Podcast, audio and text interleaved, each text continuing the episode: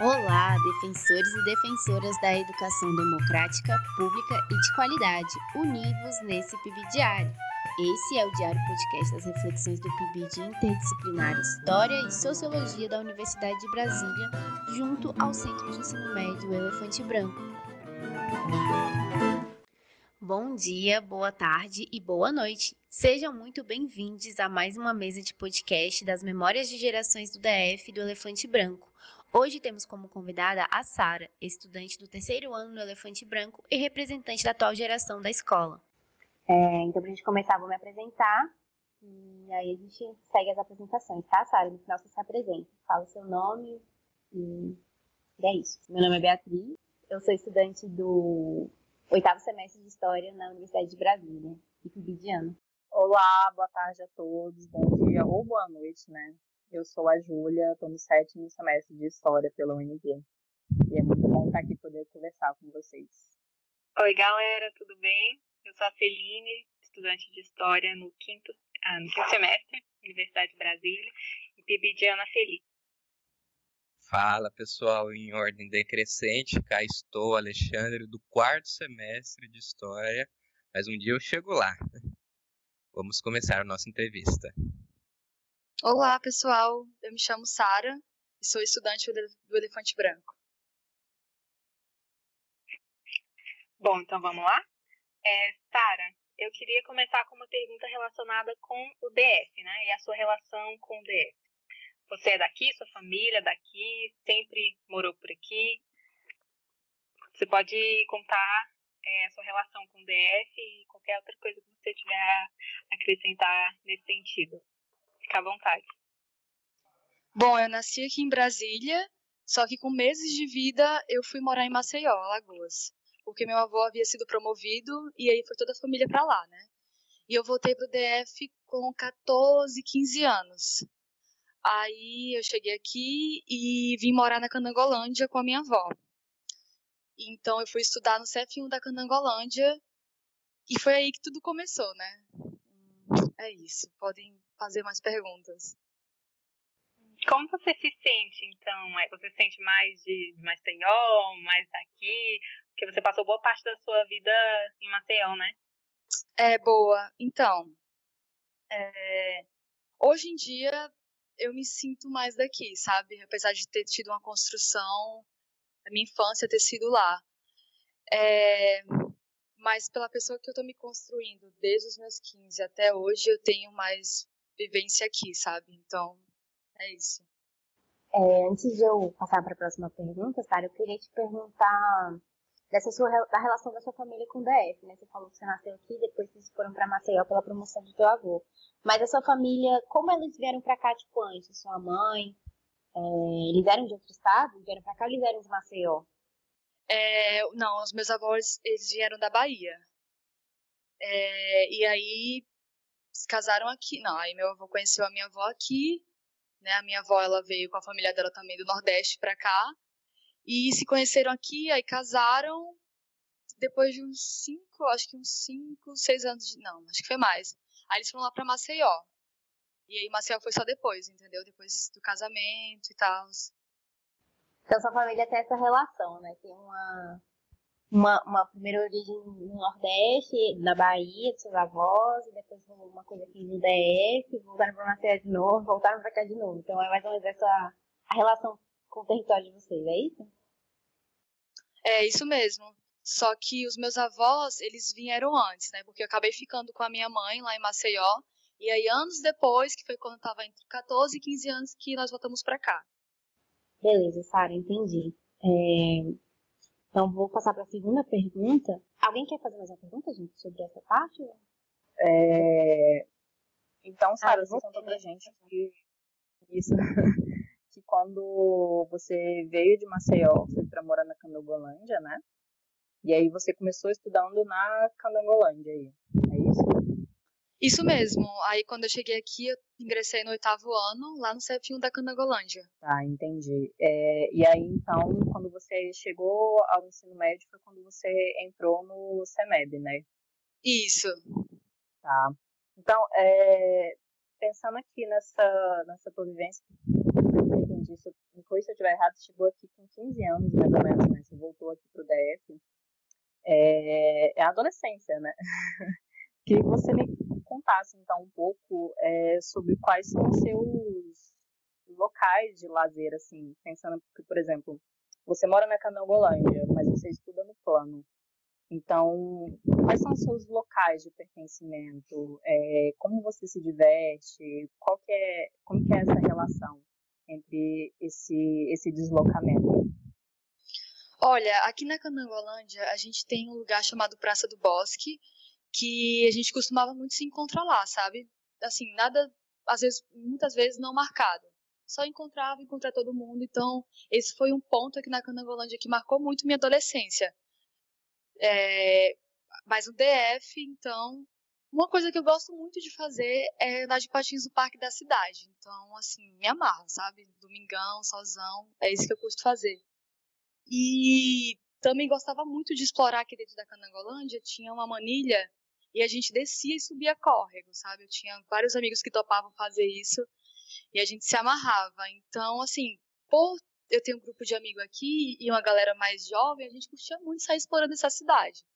Aí era córrego lá na parte de baixo, na parte de cima, e bosque, praças, tudo isso. Sempre muito, foi muito bom, sabe, conviver aqui na Cananga, por essa facilidade mesmo, com pessoas, de encontros. Entendi, Sara. Então, com a questão assim de, de pertencimento, você acha que se sente um pouco dividida entre porque, assim, eu entendo que você tem um grupo de amigos no CEMEB e um grupo de amigos aí na Candanga, né? Você sente que você é um, se sente um pouco dividida nessa dualidade entre esses dois locais? Não, eu acho que, na verdade, eu sei fazer... Não só eu, eu e as pessoas que eu convivo, sabendo fazer um, um bom uso, sabe, do espaço. Tanto na, no plano piloto quanto aqui na Candanga. É, lá no plano havia muito, muito, muitos locais onde a gente podia se encontrar, sabe? Então, quanto a pertencimento, eu não, não tive dificuldade, sabe, de me sentir pertencente em um local. Sempre fui muito dada. Beleza, acho que a gente pode dar continuidade, então, se ninguém tiver mais nada a colocar aqui. Achei muito massa essa relação com a cidade, porque a gente estava conversando mais cedo, né, antes de você chegar, cara, como toda a periferia do DF tem muitas particularidades, por mais que sejam periferias, né? Periferias e periferias. E a Candanga eu vejo muito essa descrição dos corres do CDE é muito legal, porque eu sempre vi a Candanga como um espaço muito de muito. É muito arborizada a Candanga, é um lugar que eu gosto de passar perto, porque é uma cidade que me lembra isso, me lembra mato, corre, e embora seja uma cidade zona já também, né? Mas me lembra muito, essa parte da Candanga pra mim é muito forte. E eu queria perguntar só mais sobre rolês mesmo, assim, né? Você falou da gente tem toda essa vivência na Candanga, mas por ser estudante do plano, imagino que você também frequente bastante ali esses espaços, né? É, e aí eu queria que você contasse pra gente um pouco de rolês que você frequenta, ou, sabe, lugares que você gosta de ir, movimentos que você faz parte, por exemplo, você falou do parque, né? É, se tem mais algum outro, outro, outro ponto de lazer, outra, outra vivência de lazer em outros parques, não só a Candanga, assim. Olha, o gramado do, do Elefante Branco é, assim, um, um local que traz muitas recordações, sabe? Tanto antes de entrar no colégio, quanto almoçar no gramado, quanto ficar. Aquele local a gente se amarrava muito de ficar por ali. É, mas desde quando cheguei no Elefante, a gente conheceu um local que tinha umas mesas de sinuca e a gente se amarrava a descer para lá e comprar umas fichinhas e jogar, sabe? Isso é algo que eu também tenho muita recordação sobre. Nossa, quando a gente tinha prova, que a gente saía mais cedo, era só isso que a gente fazia, era ir na Ivonete jogar sinuca. E, e era o gramado, era a Ivonete, é ali a pracinha do elefante também, ali perto do, da parada de ônibus, né? Tem muitas histórias. E é por aí. É... Dando prosseguimento então, é, Cara, queria que você falasse pra gente um pouco sobre a sua memória afetiva com o espaço físico do CEMED, né? Que foi uma coisa que você trouxe na entrevista prévia e eu achei bastante interessante. Eu queria um pouco que você falasse um pouco mais dessa sua relação com a estrutura do CEMEB, né? Como isso tem um valor afetivo para você, essas, essas memórias que, que te vêm à cabeça quando eu te falei de memórias no elefante branco. E queria também que você falasse um pouco é, da luta pelo uso do espaço verde, que você falou que foi uma coisa. Eu não sei se é esse mesmo gramado ao qual você se referiu, ou se é outra coisa, mas foi uma coisa que você trouxe na sua entrevista prévia também, e que ia ser muito legal se você desenvolvesse mais aqui com a gente. Deu para entender? Certinho, vamos lá. É, quero deixar bem claro agora, né, início, do quanto que eu amo o CEMEB e do espaço físico.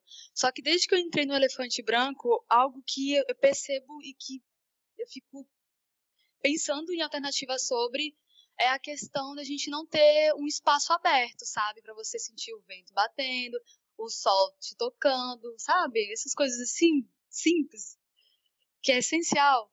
E aí, desde, desde do começo, desde o segundo semestre do primeiro ano, eu trocava uma ideia com o diretor sobre isso, sabe? E a minha primeira tentativa foi com uma horta. É, que, assim, claro, tem um projeto horta, só que a minha principal ideia era conseguir fazer com que os alunos tivessem vivência em, em, no espaço externo, porque o Elefante Branco é um espaço muito rico e ele tem um espaço externo que não é usado, sabe? E não é usado por quê? Porque existe várias desculpas para esse espaço não ser utilizado. Mas é algo que a gente conversa muito sobre e tenta né, flexibilizar isso, e o Projeto Horta foi uma dessas, uma dessas, uma dessas tentativas. É... Então é, aí sobre o espaço do Elefante Branco. É um espaço ótimo, só que nem todos também têm muito acesso, sabe? Ah, dá para fazer muita coisa, gente, sério. Enfim, é, eu acho que sim, é sobre dar mais, dar mais espaço, dar mais acesso aos estudantes. Só que às vezes eu penso que é essa questão, sabe? Não dar tanto espaço que é para não gerar muito o que se fazer. Mas enfim.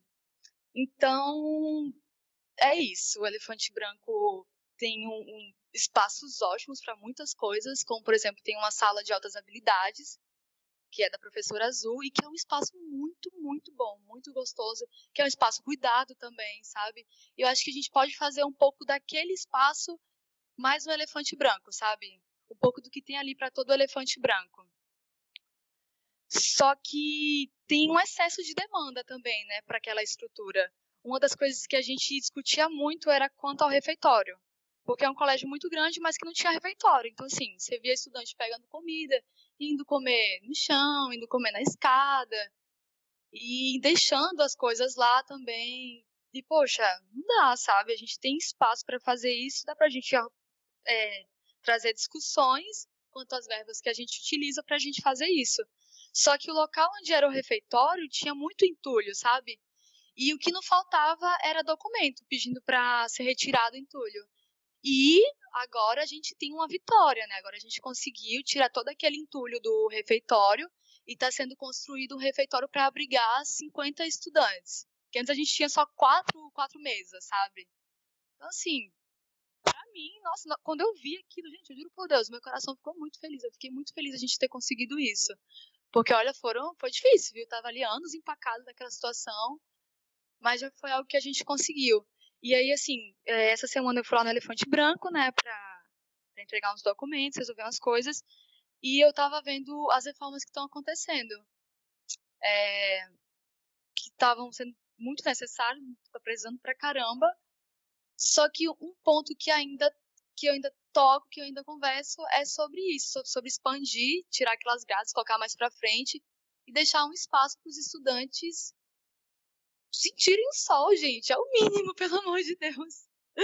E aí é isso, gente. É basicamente essa luta aí dentro do elefante branco quanto espaço físico e também é, questões, relações, né? Não somente esses problemas do espaço, mas relações dentro do elefante também. Mas é isso. É muito legal ouvir sua fala, Sara. E eu queria só que você comentasse um pouco no sentido mesmo de memórias afetivas, assim, que você tem com esse espaço do CEMEG, né? Você falou nessa história da cantina, que é até bastante surpresa, porque uma coisa que eu lembro muito na minha escola de ensino médio, aqui na Ceilândia, era que o momento da cantina era um momento muito de lei, assim, muito sagrado. Tinha uma arquibancada, era um pátio bem grande, gente ficava, no final tinha a cantina, e tinha uma arquibancada onde a gente sentava para comer todo mundo. Então, cabia era a escola inteira ficava na arquibancada comendo, então era um momento que encontrava geral comendo. E era um momento, é um momento que eu tenho muito afetivo, de muito carinho esse momento na escola, esse espaço da escola. Eu queria um pouco que você viajasse aí com a gente, relatando essas memórias, memórias que você tem de espaço, de vivência ali dentro do elefante, já que essa parte da estrutura física do elefante é uma coisa que te marca, assim, tipo, que memórias você tem nesses espaços, assim, onde eram os, os espaços que mais trazem essas memórias afetivas, assim, ali na escola? Eu penso que a sala do Grêmio foi um espaço, é um espaço que me traz muitas memórias, sabe? Porque desde a primeira vez que eu passava por lá e que eu via aquela porta fechada, aquela luz apagada, eu tinha muita curiosidade de entrar e de conhecer mais sobre aquela sala. E quando, quando eu pude fazer isso, o que veio depois disso foi fantástico, sabe? É, sei lá, ver os alunos passando, se interessando, entrando e buscando uma conversa. A gente pôde criar muitas memórias ali dentro daquela sala. É, o, o auditório também, né, com as peças da CIA, é algo que traz muitas recordações de momentos e sentimentos que fantásticos, sabe? Que foram proporcionados pra gente. É, a rádio, o CEMEB também tem uma rádio, né? E aí tem uma sala na parte de baixo, que era a rádio onde tudo acontecia, e que era muito divertido passar o um intervalo lá. Não só colocar música com os alunos, mas também interagir com todo mundo, dançar e brincar. Era sempre muito agradável, sabe? Esses espaços assim que a gente tinha e que a gente podia executar as coisas. Então é, é isso. Obrigada, Sara. É, antes de mais alguém quer perguntar disso, então a gente passa para a próxima pergunta, galera. Eu acho que só uma coisa assim que eu fiquei um pouco na dúvida é que na sua na conversa que você teve com a gente antes, você trouxe essa luta pelo uso do espaço verde, né? É esse mesmo espaço de memória que você me relatou na, na pergunta anterior? Ou é, é um local diferente? É, não, a gente tem o gramado, que é ali ao lado do cio, né? Mas tem um elefante branco, e aí ao redor do elefante branco, ali perto do CIEF também, que é o espaço que a gente está tentando conquistar. Mas no caso são, são locais diferentes. Mas no mesmo, né, mesmo lugar, digamos assim. Entendi. E aí existe uma reivindicação por parte de vocês, estudantes, para fazer algum uso dessa escola. É isso? Isso, ali com o espaço ao redor do elefante, né? Porque esse espaço do gramado já fica ali perto do CIO, indo para o CIEF. Mas a gente tem aí essa luta persistente para conseguir fazer algo. É, eu fui estudante lá no CIO, né? E eu lembro bem de ali dos intervalos que a gente tinha das aulas do pessoal do CEMEB ficar sempre lá naquele, naquele gramado. É tipo uma como se fosse uma ladeirinha, né? Eu lembro que todo mundo aglomerava muito lá, conversava, colocava música, tava sempre dançando, brincando. É, realmente é um espaço assim bem amplo que, que dava mesmo para ser muito bem utilizado. Só que ele é aberto também, né? Então acho que envolve aí muitas questões, né? Isso, é, é esse espaço aí é o gramado, que a gente fica, que a gente almoça e conversa. Aí do outro lado, ali perto do elefante, ali já no elefante branco, para aquele lado, que é o, o, espaço que a gente vê que pode ser melhor aproveitado, sabe? Entendi. Bem mais claro agora. Acho que a gente pode dar prosseguimento, né? Acho que é o Alexandre que vai entrar agora. Ô, Sara, certo. Você pode falar um pouquinho agora do espaço social do CEMEB? Aqui nós já discutimos um pouquinho sobre o espaço físico, sobre os espaços de atuação, mas o espaço social, a composição do CEMEB. Quão diversidade você via nos alunos de diferentes regiões administrativas na escola? E qual a importância que você denota essa pluralidade de origens? Cara, muito bom, muito bom. É, de fato, é perceptível quando você começa a ingressar na escola pública, você reparar em toda essa diversidade, né? De estudante, sei lá, que mora no entorno, indo pro, pro plano piloto e, e por aí. Bom, é, deixa eu pensar um pouco quanto a essa diversidade que eu posso dizer. Acho que você pode contar um pouco, Sara, como foi essa relação, assim, porque o DF ele tem uma configuração socioespacial bastante segregada. A gente tem espaços bastante demarcados, a gente tem públicos sociais bastante diferenciados. E nas escolas do plano, assim como nas escolas de Taguatinga, por exemplo, são pontos, são cidades onde esses grupos de diferentes cidades do DF se juntam em uma mesma escola. Então você tem um encontro de diferentes realidades sociais do DF no mesmo ponto. Então, acho que como você que passou muito tempo morando em outro lugar, que era Maceió, você pode contar pra gente um pouco como foi aqui no DF e dentro do Elefante lidar com isso, como foi para você, como foi conhecer essa corporação, assim, o que, que você percebeu, como é que isso te impactou, assim, acho que pode ser por aí. Olha, é... eu senti mais abertura quando eu cheguei de Maceió para cá, sabe? Mais abertura nos grupos e em quem talvez eu poderia ser. Então, eu não, eu não havia levado para esse lado da questão da onde cada um morava, sabe? Mas algo pessoal sobre ser. É... Gente, sim, ó, uma mistura de gente de muitos lugares, de formas diferentes. E você sente que essa, essa mistura de gente, de, de personalidades, de formas de agir, que você colocou, você sente que isso é, acrescenta ali no, no espaço onde você está, acrescenta em você como pessoa, acrescenta na sala de aula, ou você sente, não sei, que isso pode ser um pouco negativo em algum sentido? Como você se sente sobre essa toda essa mistura? Só queria perguntar também, acrescentar nisso, você sente que é, quando você entrou no, no CEMEB, você é, passou a conviver mais com pessoas, é, com essa diferença, com diversidade, se você considera que o corpo estudantil é, do CEMEB é diverso, isso te afeta de alguma forma, inclusive relacionado com a, com a sua vivência no, no Grêmio, né? Enfim. Olha, quando eu ingressei na, na escola pública, meu, na minha oitava série, eu pude conhecer muitas pessoas, apesar de, de ser aqui da Canangolândia, mas muita forma de ser e de viver, coisa que eu não tinha contato quando eu morava em Maceió. E no meu nono ano, eu tive a oportunidade de estudar em um colégio particular, mas foi só no nono ano também. E estudando em um colégio particular, eu via muito padrão, sabe? Uma, uma coisa assim, muito igual na forma de pensar, na forma de agir. Então eu buscava também me enquadrar como um deles. Só que não dava certo. E aí, nisso de não dar certo, eu tinha. É, como é que se chama? Tinha ações. Quer dizer, tinha uma retribuição muito negativa por eu tentar me encaixar ali e não dar. Então, quando eu fui para o ensino médio, que eu voltei para a escola pública, eu sentia que eu podia que eu podia ser e conhecer e falar de uma forma mais ampla, sabe? Eu não precisava necessariamente me encaixar. Eu só, eu só via a oportunidade de ser e de conhecer outras pessoas, de conhecer suas vivências. E foi. E, e chegando na, na escola pública e conhecendo essas vivências, eu me deparei também com problemas que as pessoas enfrentavam e a forma que isso interferia também na escola, sabe? É, e que me fez entender mais sobre o mundo em que eu estou inserida. É, é. Achei uma ótima resposta. Agora vamos para a quarta? Posso formulá-la? Sara, conta um pouquinho para a gente a sua experiência no Grêmio, Movimente, como ela te impactou, o que você destacaria nessa experiência?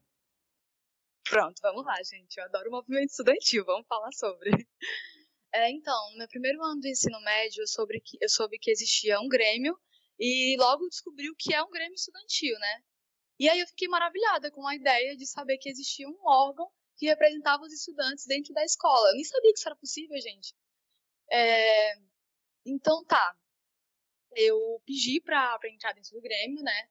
Já estava formada a chapa, já tinha tido eleições no ano passado e eu pedi para entrar e o Grêmio era composto somente por meninas, né? Então a gente eu entrei facilmente só que eu tinha muita curiosidade de entender toda essa logística, tipo, o que, que o Grêmio faz? Ele trabalha como, o que é, o que ser, como atuar e tal. E aí eu fui ler o Estatuto do Grêmio e não entendi nada, né? Quando eu fui eu falei, gente, mas o que é isso? Muita coisa, assim, complicada, não tá conseguindo entender. Mas eu vim entender mesmo foi na prática, sabe? Aí depois que eu vim ter a prática, eu consegui voltar a ler e compreender. Mas acontece que no meu primeiro ano no Grêmio Estudantil, que foi no meu primeiro ano do ensino médio, é, eu vim entrar no Grêmio, acho que foi no mês 4, e depois do meio do ano, o Grêmio ficou inativo, sabe? A maioria das meninas era do terceiro ano, tava pensando em vestibular, e, ah, eu quero entrar na UNB, vou fazer cursinho. Aí não tinha tanta dedicação, assim, pro Grêmio, pelos interesses pessoais mesmo, sabe? E eu tinha muita vontade de fazer coisa, só que na maioria das vezes, quando eu queria fazer alguma coisa, eu não podia fazer, porque ou a ideia não podia ser executada, ou sempre, gente, eu juro por Deus, eu dava uma ideia e sempre tinha um problema, sabe? Ou era na gestão, ou era com a escola, ou era com os estudantes, não era cabível. Então eu me vi em uma posição assim, de só ser do Grêmio, mas de não fazer nada. E eu fiquei, meu Deus, mas o que adianta, meu Deus? Mas enfim. Aí quando foi no final do ano, é, eu levantei uma chapa. Eu tinha lido sobre sobre esse processo de eleição do Grêmio Estudantil, né? E eu levantei uma chapa com o pessoal do primeiro ano, a maioria do primeiro, uns dois, três do segundo. E fomos. Acabou que a gente ganhou. E tá. Quando a gente ganhou, é, é interessante em como eu idealizava, sabe? Como eu idealizava que seria a gestão do Grêmio. Porque, assim, a primeira coisa que a gente fez, sendo do Grêmio, foi um calendário anual para apresentar na Semana Pedagógica.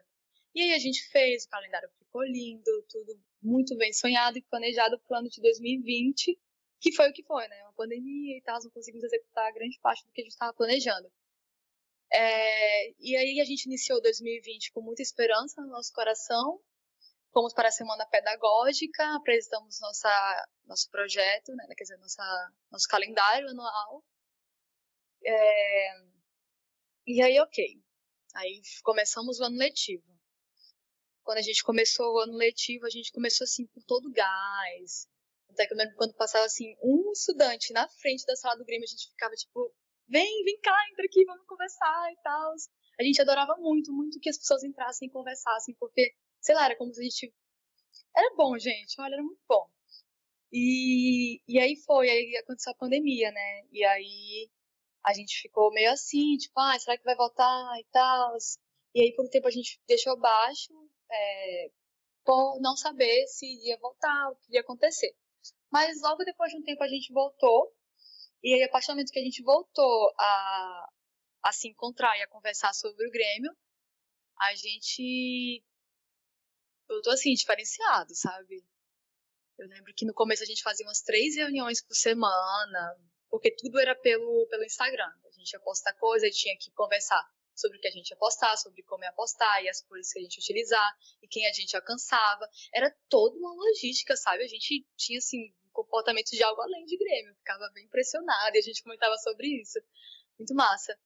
Só que, assim, o que eu imaginava e o que eu idealizava de quando a gente ganhou pro que a gente viveu foi algo assim, caramba, muito diferente, sabe? Eu visava muito o crescimento do colégio, só que eu obtive muito o crescimento pessoal e uma oportunidade de autoconhecimento absurda. Foi algo assim fascinante. É, acontece que que a gente foi seguindo nosso, nossa vida, né? Trabalhando através do Instagram e a gente começou a fazer lives também, sempre buscando ter esse contato com os estudantes. Só que é, e a gente articulava assim, sabe? Aí fazia as reuniões, fazia as postagens, fazia as lives, procurava estudantes, fazia formulário, muito formulário do Google. A gente queria resolver o mundo com o formulário do Google, é impressionante. E até que dava certo, gente, eu confesso. Era assim, uma porcentagem de alunos gigantesca que respondia, sabe? A gente ganhava o nosso dia. Então, assim, a gente fez um trabalho muito bom, sabe, na minha perspectiva. A gente se entregou de uma forma muito, muito interessante, sabe? Que talvez a gente não tivesse tido tanto resultado se fosse presencial, sabe? Que é foda, você começar com um Grêmio estudantil, você percebe, você começa com 20 cabeças, você vai terminar com duas, três, por aí. Então é isso, gente. O, a vivência com, com o Grêmio foi basicamente isso, sabe? Foi autoconhecimento ali para todo mundo e fantástico. É. Muito obrigado, Sara, pelas respostas. É, então, é, Sara, pegando o gancho disso que você está falando, é, eu queria que você falasse para a gente um pouco como é que tem sido viver esse momento, né? Já que você é a representante da atual geração do CEMEB e está passando por uma coisa que nenhuma das outras gerações passou, assim, que é essa pandemia, né? É, né, que você relatasse um pouco como é que tem sido viver esse momento no CEMEB do formato remoto, assim. Sei que o Grêmio teve um papel bastante fundamental na articulação com os estudantes. Se você quiser falar um pouco disso também, se já entrou um pouco, né? O Instagram de vocês é super movimentado, super legal, a gente acompanha também. É, mas enfim, queria que você falasse, assim, de mais livre, como é que tem sido esse momento, ver esse momento no CEMEB, né? Olha, gente, no começo, assim, parecia impossível. É, não só pra gente, mas também com o que a gente acompanhava dos estudantes, sabe? Enfim, para mim, todo esse processo me gerou uma certa autonomia como estudante. É, antes eu tinha não, ainda tenho uma certa dependência dentro de sala de aula, mas agora me possibilitou estudar de outras formas, sabe? Tipo, é, eu tenho que estudar sobre tal conteúdo, ok. Aí eu posso expandir esse conteúdo, né? E além dele. E é isso, me gerou certa autonomia, só que até chegar aí foi chão, né? Foi chão, foi lapada. E, e acompanhar esse processo dentro do Grêmio Estudantil era punk. Punk porque a gente teve até a gente até desenvolveu um projeto que era de monitoria, né, que era para um estudante ajudar o que estava precisando e aí colocava lá, tipo, o estudante que queria dar aula colocava quais as matérias e que queria receber colocava quais as matérias que queria receber. Cara, quando a gente recebeu o resultado, a gente viu assim um déficit imenso ali, sabe? Tipo, primeiro que todo estudante estava buscando por matemática e a gente não tinha muito o suficiente para matemática. E a gente pôde reparar muitas coisas através disso, é, mas assim, pesou pra caramba mesmo a questão da desigualdade social dentro desse formato, sabe? Porque, beleza, a gente trabalhava ali com quem tinha Instagram, quem tinha um acesso à internet, quem não tinha, cara, quem não tinha, a gente se martirizava para pensar como é que a gente vai entrar em contato com esse estudante, sabe? E aí, por exemplo, não dava pra pegar o número do estudante assim, porque a escola também não podia dar pra gente, sabe? Era toda uma questão ali envolvida que a gente tinha que pensar e articular e muitas vezes a gente não conseguia chegar em um consenso, ou então em um resultado, e a gente ficava triste com isso também. Então, assim, foi um período difícil pra caramba, ainda tá sendo difícil, só que acaba que com o tempo a gente vai se adaptando, né, ou então sobrevivendo, e é isso, gente. É, é tudo bem difícil mesmo, né, mas uma coisa que a gente percebe, como a Bia falou, é, nós acompanhamos, né, o Instagram de vocês, somente desde quando a gente começou aqui com o vídeo, e a gente percebe que foi uma coisa assim muito para além de uh, passar alguns avisos da escola, sabe? A gente percebe que o Instagram de você está muito voltado para um acolhimento psicológico também dos alunos, sabe? Um acolhimento afetivo. E é aquela, né? A gente não consegue alcançar todo mundo, mas as pessoas que a gente consegue alcançar, elas já são muito ajudadas. Então, tem que pensar por esse lado também. E o trabalho de vocês foi realmente muito interessante. Você havia trazido pra gente, né, que sobre suas memórias afetivas com a escola, e eu fico pensando, como é que você se sentiu de ter que estar longe deste local, de onde você guarda tantas memórias, quando deu a pandemia? Olha, primeiro eu vivia para acreditar que isso iria acabar na próxima semana. Porque ai, muita saudade, sabe? de tudo isso. E é, foi isso que eu falei, né? Sobre essa esperança de é, que. É, esse Oi? momento de chorar, de chorar saudades, cara. É isso que a gente tá querendo. é, gente, saudade é a palavra, né? Na sala de aula, dos professores. Só que acaba que, como a gente tava sempre se vendo, apesar de não sei, no mesmo ambiente, a gente tava sempre tendo contato com direção, com, com até mesmo nós do Grêmio com vários professores da escola. Então, assim, contato com pessoas, assim, a gente estava tendo e não era algo que tinha tanta saudade quanto o próprio espaço físico, sabe? Apesar de ser um complemento, as pessoas e o espaço físico. É, mas é, saudade. E aí, quando eu voltei no CEMEB, agora, agora essa semana, eu só gostaria mesmo de ter, ter sabe, tipo, um, ter momentos lá, assim que possível. Porque, ai, saudade. É isso, gente. A gente fosse. Porque a gente tá nessa também, né? A gente tá na faculdade, mas é E acho que na faculdade tem um lance que a gente passa o dia inteiro. Eu passava o dia inteiro na universidade. Eu chegava na UNB de manhã, saía, eu tinha aula até as 10h50 da noite. Se alguém me perguntasse uma lista de saudades, eu que ficar o mês inteiro me ouvindo, porque desde a janela que eu sentava, desde a muretinha do lado de fora do pátio, olhando o pôr do sol, até o café depois do almoço na rua, o brigadeiro que eu comprava na saída da janta. Infinitas recordações eu tenho pra chorar saudade, sabe? É... E acho que é isso mesmo, esse momento para todo mundo, né? É... De estar tá longe, a gente tá tendo aula também, mas assim, pra mim não se compara, assim.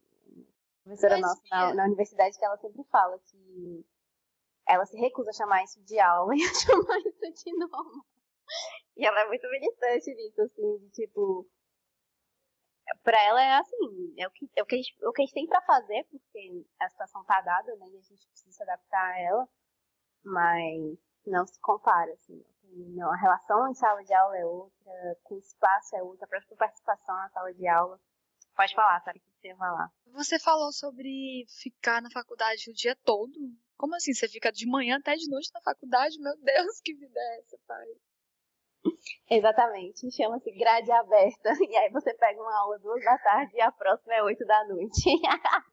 Exatamente, a gente sai às vezes, da, chega lá às oito da manhã e sai às dez e meia da noite, sabe? É o dia inteiro.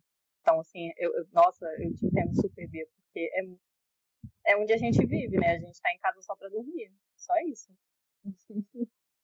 Já vai se já ensaiando, Sara, porque esse momento vai chegar também. Tem um festa. Não sei né, se é sua vontade de estudar o NB, mas se for, esse momento vai acontecer pra você também.